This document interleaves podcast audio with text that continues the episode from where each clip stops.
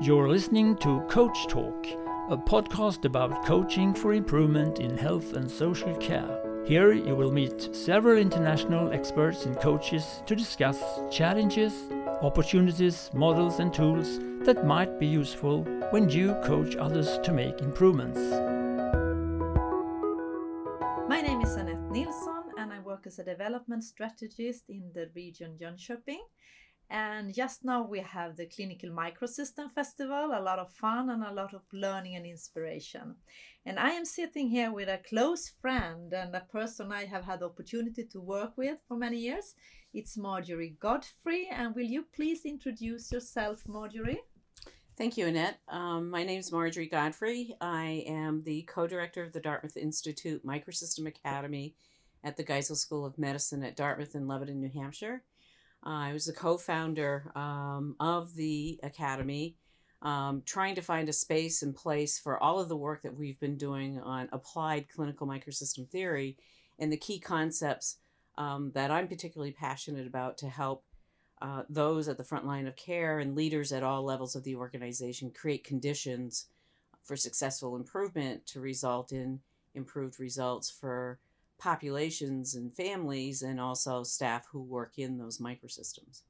Yes, and you have a long journey both with practice experiences, but also you have done your research, and I got the opportunity to be involved in that. It was really, really a lot of learning. And uh, would you say something around coaching from that perspective? I know there's so much to say, but if you should give a little sense, what, what's in your mind if you should say, what is this about? Um, that's an interesting question, Anette. I think as a nurse um, who spent several decades providing care and seeing opportunities for system improvement and doing the best that I could, I realized uh, getting additional education was really important. And in that process uh, of learning about systems and um, learning about change, um, what came, um, what presented itself to me was basically the fact that um, all of this change and improvement is about people. And uh, it's really hard when you're a frontline professional trying to provide care and improve care. And along the way, if you have someone to help you, it can make uh, the, the change activities uh, easier to accomplish. And the help, as I've learned over time, has turned into uh, this idea of a team coach um, based in evidence, based in research and I find increasingly um, that this role or this behavior, if you're a leader who has team coaching skills, can really make a difference for those who are working hard to improve outcomes for populations and also for staff um, in their daily work. Hmm. I think it was really interesting when I got the opportunity to be involved in the research as a coach i was more like uh, i'm i'm just doing it. I, I, have it inside and uh, it's like a black box with everything's going on. But what you sorted out and in the research was you talked about the the professional wisdom and you thought about methods and tools and uh, evidence based and so on. Can you mention little about this and the professional wisdom and what what's really because you mentioned the word help. Yes. So i think uh, you bring up a very good point in that that there's many people around the world in all sorts of industries, um, and an increasing number, in particularly in trying to improve healthcare, um, that um, have got a lot of field experience. They've got life experiences trying to help people make improvements and to praise people and encourage them and help them to do the right things to be able to make improvement. And we shouldn't be blind to those experiences because the practical wisdom um, or the professional wisdom that one has as being a coach is extraordinarily informative to the uh, academic side where you hear about theories, the theory of team coaching, or you hear about systems thinking, or um, all of the other theories that together um, it really helps strengthen someone who's trying to help people be able to provide care and improve care. Um, so the professional wisdom to me um, um, uh, came from uh, some work of Anthony Grant in Australia. And I really appreciated his modeling of that so that those who have all the years of experience, like yourself, we can learn from you and you can learn from people who are from academic um, settings. And what I find in the real world is that uh, trying to translate theory of uh, helping people using Edgar Schein's thinking of helping in humble inquiry, along with thinking about Donald Schoen's work on being a reflective practitioner um, and working in the field, there may become opportunities popping up that you want to know deeper knowledge, that you have a hypothesis, or if you think uh, if we don't have the leader engaged, we won't have good success. While turning to our academic colleagues is a very natural way to say, I'm going to continue to do my coaching in the field. Could you maybe do a little research on this so I don't waste my time? So I don't waste my time in trying to get leaders to be involved if your research shows it doesn't matter, or that I continue to find constructive ways to engage leaders if your research helps me. So we can work together, and that's exactly what we did. Um, it's here in Sweden, you call it interactive research, where we have mutual respect of each other's expertise and work together to come up with the best solutions. I also think it was a great idea uh, when you were doing the research and you were and I, I had the opportunity to be involved that you said write down uh, your experiences and as a coach also to write down and reflect on that and get someone who can sort it out and, and see patterns in that uh, and you also after that we decided we start a breakfast club at Qulturum to, mm-hmm. to have this dialogue in mm-hmm. a what we mentioned a safe room where we can mm-hmm. talk people who try with all humble to support others and can you mention something about this to have safe rooms breakfast clubs or whatever to to just uh, be aware what what am I doing and how is it influencing and when I come to situations where I feel maybe a little worried am i doing the right thing to to have someone to share this with? What what is your thoughts around that? So now you bring up several important concepts to developing and sustaining yourself as a coach. Um, john dewey uh, has been very clear and i think we live it all the time there is no learning without reflection. We can have lots of experiences and walk through life but until we actually reflect on those experiences and understand what did we learn um, what was the significance of this? How will I take this knowledge forward with me? We won't be as successful as we could be. So there's several ways to do that. One is through journaling, where you said to write. That uh, even if it's five minutes a day to think about what happened today, what went well, what do I want to, how did I feel during this uh, experience? Um, maybe there's things I'm still curious about that I need to read or ask about. And if you do that regularly, you'll have a collection of lived experiences and coaching that then, when you go to the safe room, so if you meet your colleagues, and we've always said uh, experientially and in the literature that coaches should meet regularly to get support, to learn, uh, to uh, problem solve together, uh, and to strengthen the conviction of being a coach of improvement. Um, coaching is not easy. It's very hard work. And, you know, in my own research, as you know, um, those at the front line who are engaged in providing care and improving care said they only need 20% technical help.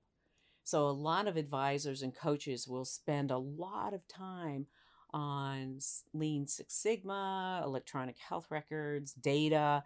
And what the frontline staff really said, what I really need a lot of time on is helping me live through and manage change.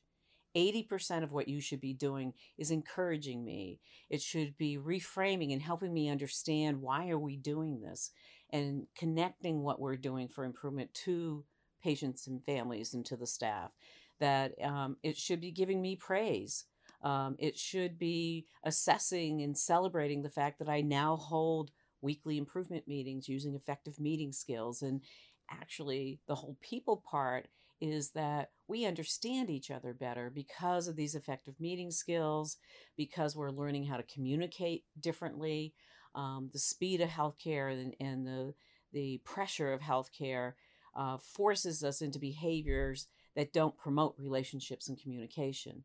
So, in this safe room, having coaches come together, problem solve, support each other, actually leads to more sustainability of coaches rather than having coaches determine, uh, you know, decide, I don't want to do this anymore. This is hard work. And, um, you know, it's been said again and again, and I found this word peopling is hard. Mm.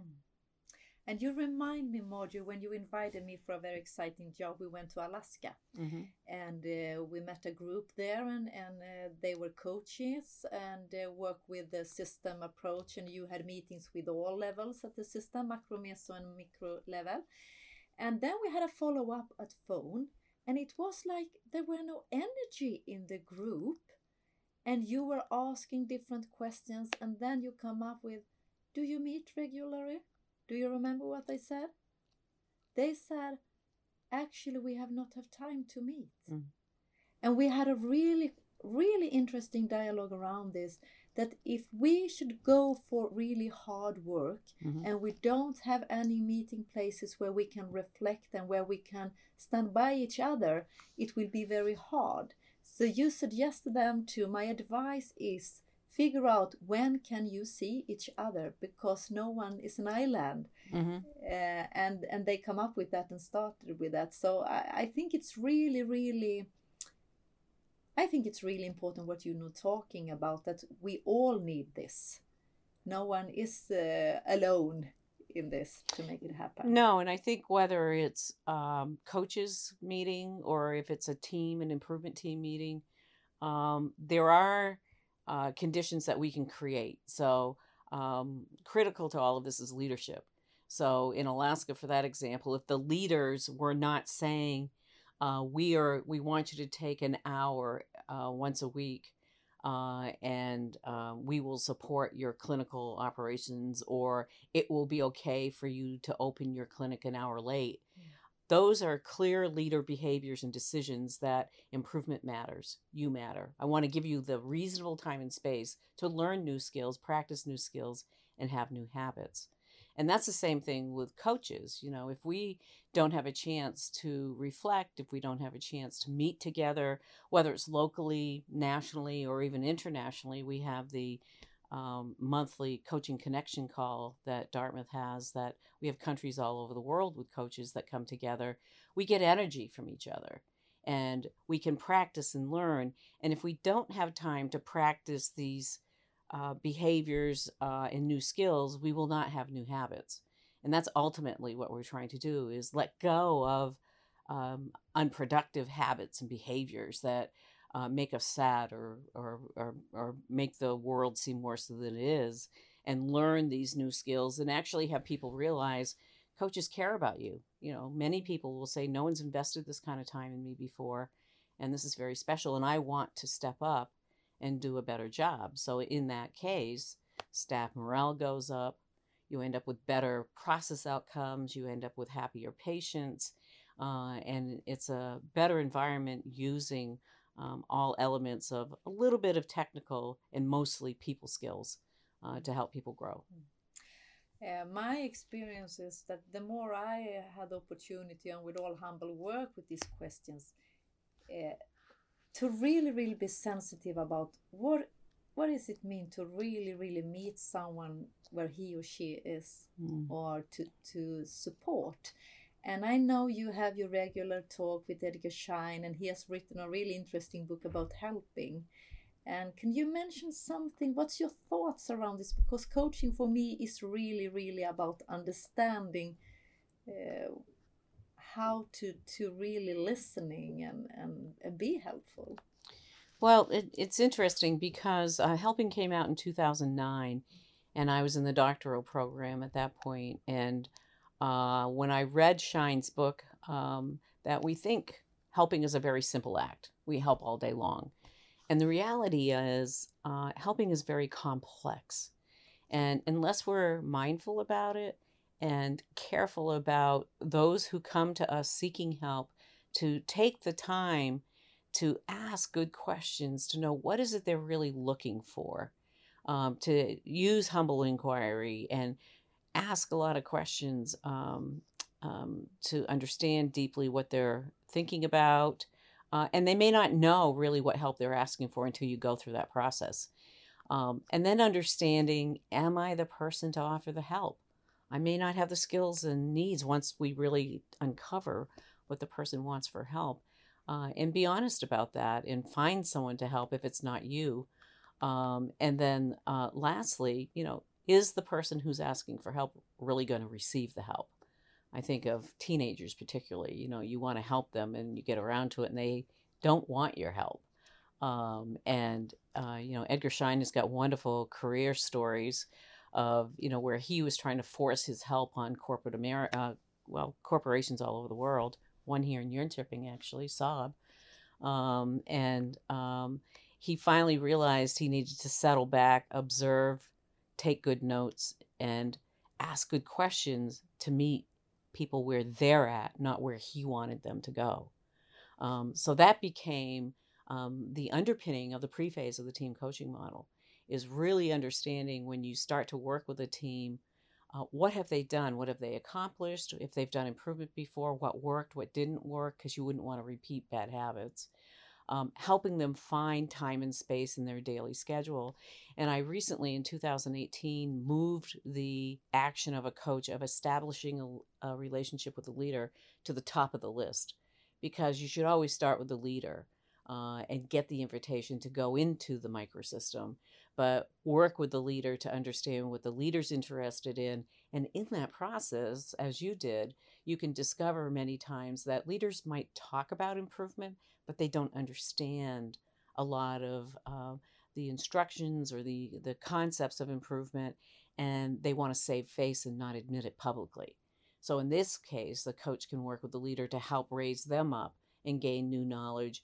And what the leaders actually said is they learn new leadership behaviors from the coaches by using inquiry themselves. Know that leaders have to move into a, a new type of leadership where it's not command and control or telling people what to do, but to actually ask more questions, be more humble. Um, but that isn't that hard, Margie, when you think about all this quality improvement and, and it should go forward and we need to, to bring the results and how to handle this to be curious, asking questions, be humble, but at the same time have little control on are we going in the right direction. What's your thought around that balance between control and, and be hold your horses. yeah, so I, I I think on on that perspective, one, uh, we work really hard to help leaders understand um, how do we use data and information to inform what we actually work on to improve. And many times when team, you know, leaders will say, "I want you to fix flow in the organization," um, for an example. And when the coach starts working with the team, it's not something concrete. How am I going to fix flow? But then there might be 20 little things in the microsystem that we have to do before we can get to that big flow button. And the leader needs to understand that and give the team time to do that. For example, for flow, uh, it may be rounding is too late to write discharge orders. So, how will we improve the rounding process and get discharge or orders early so that then maybe there's a bed available so someone could come into the bed?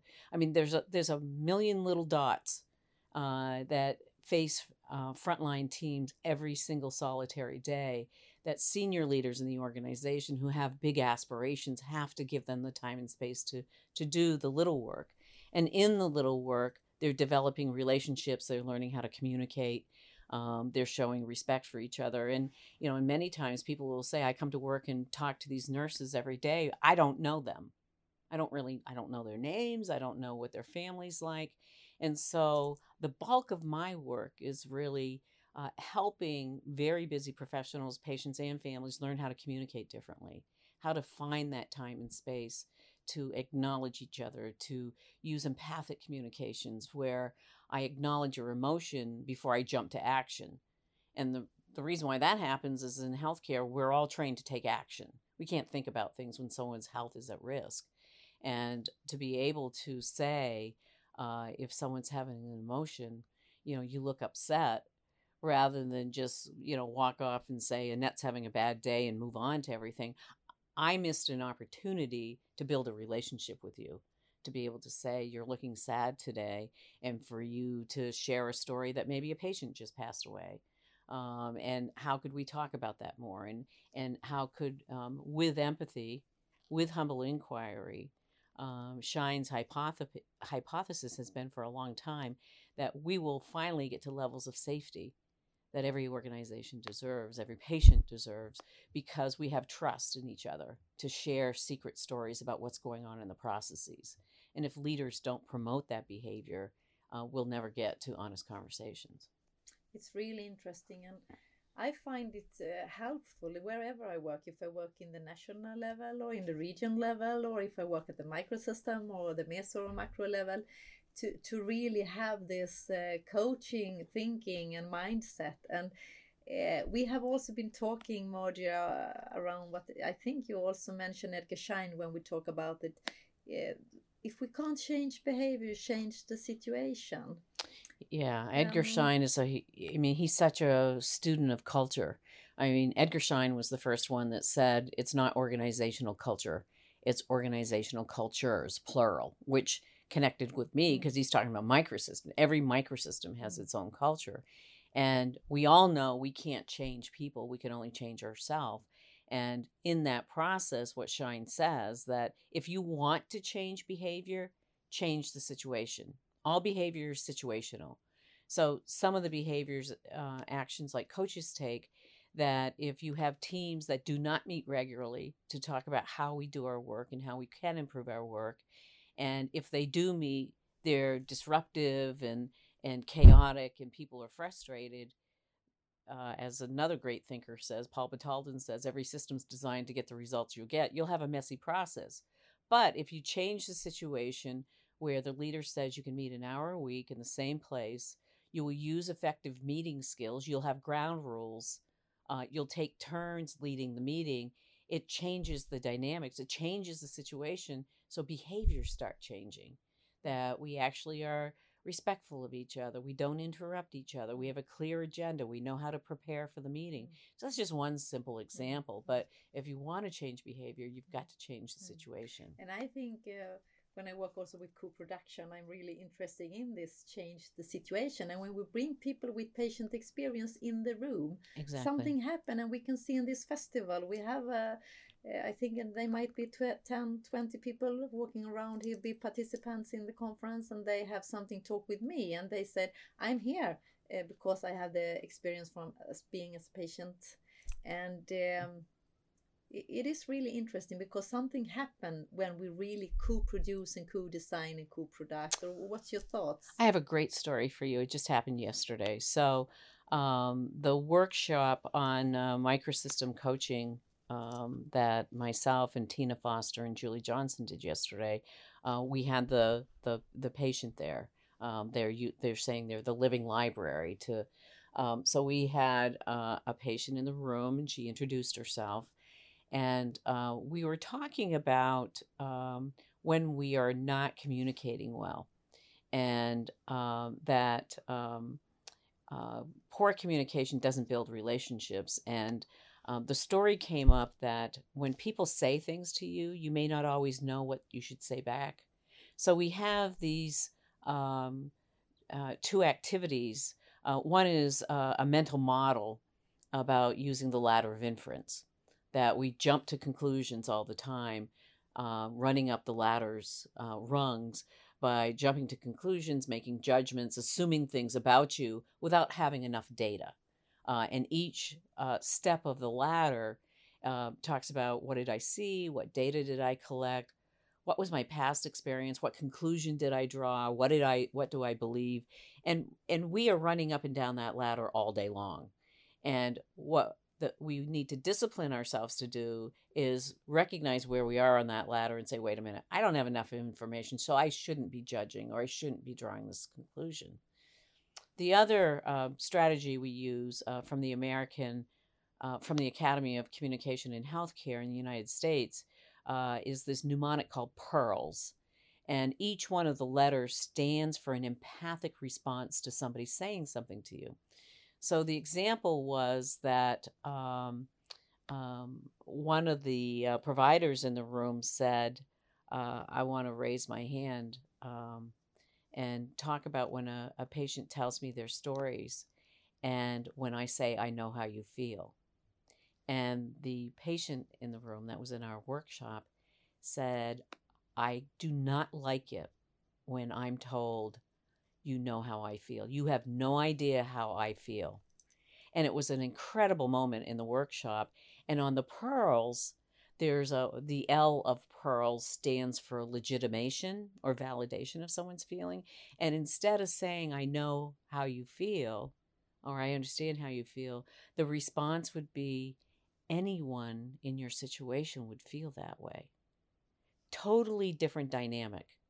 And she was so happy to have contributed to that. And the room was so happy for that gift of her sharing. Don't tell me you know how I feel. And now we gave them an immediate strategy to help them be empathetic to the patient and everybody win wins. We co produce now. And uh, we're just saying anyone in your situation would feel that way.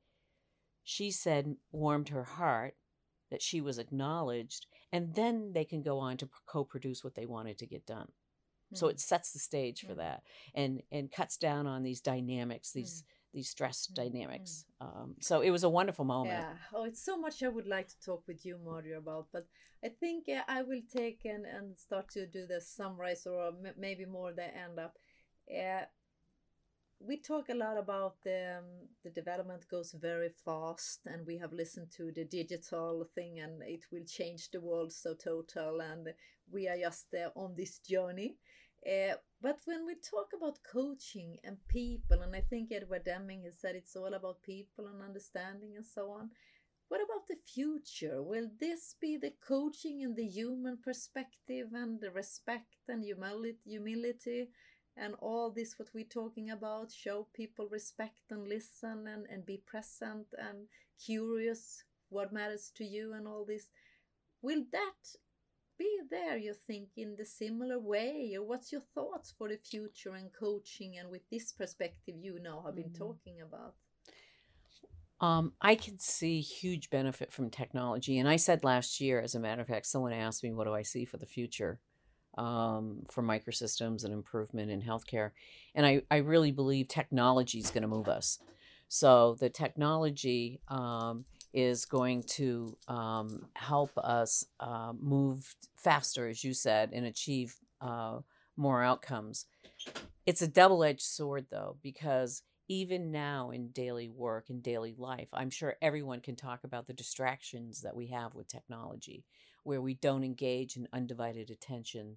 You know, when we're having conversation or active listening and we're not present for one another, we'll be looking at our iPhone um, there'll be, um, like I said, distractions that can happen uh, because of technology that uh, we've got to be very, very mindful of. And then if you look at some of the social issues and, and health, mental health issues with anxiety and feeling lonely, um, technology can contribute to that. Sure, we can say we can do Facebook and not feel lonely, but the actual flesh to flesh conversations, we've got to be very mindful of and continue to promote that uh, in constructive ways for people to uh, enhance their relationships, to get out of their cubicle in their office space and walk down the hall and talk to someone rather than just send a text message or use their computer. Um, we've got to be mindful, and that's what our work's going to continue to be. That coaching will be continuing to lift up people and remind them about communications and relationships, and it's not just technology. Thank you, Marjorie. And you really make the world better every day. So thank you for taking your time and uh, let's go back and let's uh, be at the festival and sharing and learning and have inspiration for others together with others. Thank you. Thank you, Anette. This podcast is made by Qulturum Design and Learning Center in Sweden.